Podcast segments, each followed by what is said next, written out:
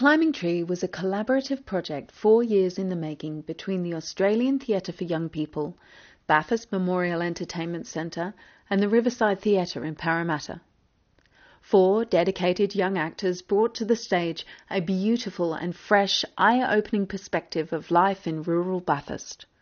This captivating linear story of young individuals from the town of Kelso interwove the lives of previous Australians, immigrants, convicts, and Indigenous people alike.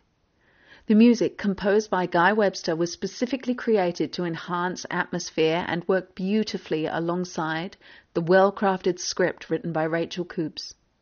Jack Walton, who played Will, gave an outstanding performance with excellent character work and comedic timing. I think he's definitely one to watch. Although all actors worked particularly hard to create a fluid and tight production that kept the audience engaged in the narrative and history of the piece.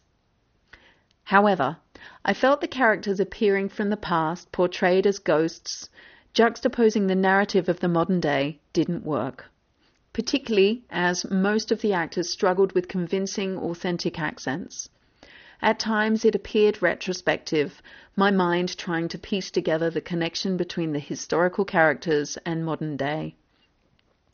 A more harmonious approach would have been to somehow blend them into the contemporary narrative. Some of the scenes also went on slightly too long, and the objective could have been reached a lot sooner. I enjoyed the depiction of the thematic history and culture in modern narrative and a pleasure to watch young Australian actors creating new and fresh work that explores both geographical space, culture, and history from a teenager's eyes in a modern country town.